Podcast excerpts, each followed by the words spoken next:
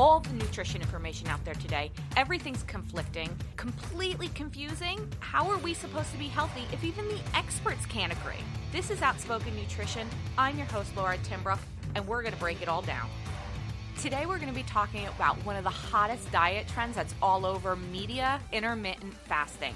What is intermittent fasting? What are all these benefits everybody's raving about? Is it really too good to be true? And how can we incorporate some of these benefits into a balanced lifestyle? So, first off, intermittent fasting, it's basically where we feed our body and we fast at various points. Now, fasting is nothing new. Fasting has been around for centuries. The healing properties of fasting has been well documented. Our taking a look at is seeing how this can be incorporated into an everyday lifestyle. So, with the intermittent fasting, you generally see two types. One is a 16 hour fast where you're feeding your body the other hours of the day, and then for 16 hours, you're fasting. The second type is a two day a week fast where you don't eat for 24 hours. So, if you have dinner on Thursday at 7 p.m., you wouldn't eat until Friday at 7 p.m. So, the benefits for intermittent fasting so you have everything from increased metabolism, fat burning, insulin control, cancer reduction, Alzheimer's symptom reduction, mental health, and let's take a look at what's happening. So, within intermittent fasting, we are already restricting our calories. Generally, from what I've seen in my research, the average person that does intermittent fasting, calories are reduced between 500 and 600 calories a day. That's huge anybody that's reducing calories that much is probably coming from a pretty high calorie diet. And I'm assuming with that, we're probably dealing with a lot of snacking. You're only eating certain hours of the day. So if your last meal is at 7 p.m., your next meal isn't until 11 a.m. That cuts out a lot of our nighttime snacking or our poor breakfast choices in the morning, which generally tend to be very carb heavy. We're grabbing breakfast sandwiches and muffins, everything we already already know isn't healthy. We're changing food. The other thing to realize is just that overall placebo effect of we're on a diet, we have a tendency to make healthier food choices. So, all of these benefits intermittent fasting is laying out is also benefits of just an overall healthier diet and lifestyle. Now, when I looked at a lot of the research for intermittent fasting, the one thing I saw is that they're very early studies. Most of them are done on rats or very small level studies. A couple I looked at was one study was 8 men and 8 women over 22 days. That is a very early study. So while it does show benefits, there's a lot more questions. And that's why we have study phases. When you're reading this, take a look at these studies. If you're reading an article, go to those studies and take a look and see was it done on just rats? Was it done on just men? A lot of these studies are done on men. Now, the difference between men and women's hormones are drastic. We have that ability to create life and grow hearts. Our hormones are much more complex. The way our body handles things is a little bit different. And I think this is a lot of times why you see men having that great fat loss on intermittent fasting. They're doing fantastic and yes, there have been women that have done fantastic. And if you have done intermittent fasting and you have done great, awesome, keep it up. You found what works for you. For a lot of women, I've also seen intermittent fasting really mess with hormones, add on belly fat, and their overall body fat increase. No one wants to be on any diet if our body fat and our body weight is increasing. And I think a lot of that is having to do with our hormones and stress. So, a lot of women, because of our vanity, we have restricted calories, restricted food, trained our body over the years to not know if food's coming in or not. Well, when we have done that, we have kind of put ourselves in a fight or flight.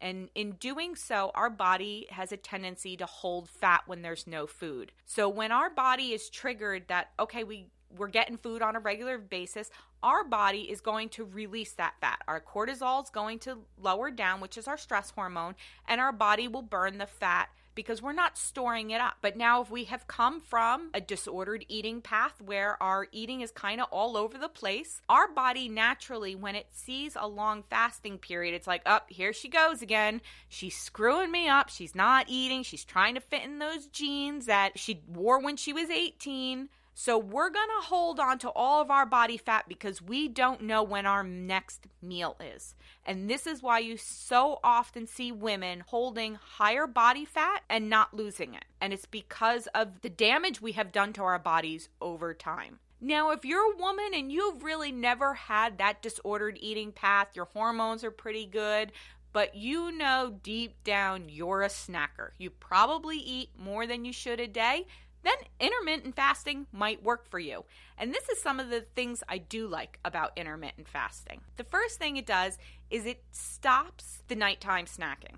Listen, dinner should be our last meal of the day our body goes through this natural cycle of cleansing, of digestion, of from elimination. Our highest point in our body where we are digesting food is about 2 p.m. Our digestive system is at its prime. If you're putting in most of your food earlier in the day when that digestive system is higher, you're naturally going to metabolize a lot more than when you put a large amount of food later on in the day when our digestive system is slowing down. Now, with intermittent fasting, a lot of times we are not eating during our body's natural detox cleansing phase, which is at night, overnight. Our body is clean, cleaning everything up. Back in nutrition school, I had a great teacher, best analogy I ever heard of. Think of your digestive system like an office building.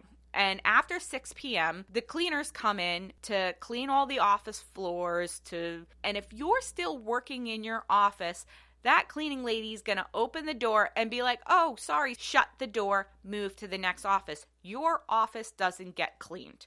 And that's kind of how our digestive system is. If your body's going through that cleansing phase and you suddenly shove down a hamburger, your body's cleansing phase is going to stop and be like, oh my goodness, we have to move to digestion. Then it works on digesting that food. Guess what doesn't get cleaned that night? And if we do this over and over and over again, our body's not getting that cleansing benefit. So, something like intermittent fasting, we're cutting the food off, and our body is like, yay, we get to clean. Also, is it kind of gives us again that placebo effect of making better food choices. We are more likely to eat healthier when we know we are on a diet or just certain times a day we're less likely to have that nighttime carb heavy snacking whether it be the pretzels the ice cream the potato chips. So how can we put all these benefits of intermittent fasting into a balanced approach that just about everybody can handle. Lay out a timeline for when you eat and when you kind of cut off eating. So, my last meal of the day is about 6 p.m., and then I don't eat till about 8, 9 a.m. in the morning. So, I'm naturally getting about 14 hours of me just letting my body relax. Now, I know some of us have crazy lives. Cutting dinner off at 6 p.m. isn't possible. Our jobs might not allow it. Then let's look look at what is one of the other benefits of intermittent fasting, and that's putting the biggest part of our food earlier in the day. So maybe let's make dinner one of our smallest meals of the day and make our largest meal of the day lunch when our digestibility is higher. Let's say, for example, we don't get home to eat dinner until 9 p.m. Well, instead of 9 p.m. being a big, heavy meal, maybe let's make it as something like a soup, a salad, something simple to digest, vegetables, a light stir fry, anything that's small and easily digestible. And then if you're eating at your last meal at 9 p.m., maybe let's not eat until 10, 11 o'clock in the morning based on when you wake up. You kind of have to find what works best for you. So find a timeline where you can eat where you're giving yourself about 12 to 13 hours of fasting. The next thing is watch your food quality. Listen, any diet is going to work if we clean up our food quality. We're going to reduce inflammation. We're going to increase our energy. Our brain function's going to help. We already know eating a diet of fresh fruits and vegetables increases serotonin production and decreases depression. We already know this. Food quality, lay out an eating timeline, and put the biggest meals earlier in the day when digestibility is highest. That's how we can incorporate the benefits of intermittent fasting in our everyday life. So I'd love to hear what you guys think. If you guys think this was a great video, leave me some comments, send me some messages. You can hit me on Facebook, Instagram, I'm all over social media. I'd love to hear what you think, and don't forget to eat your effing veggies.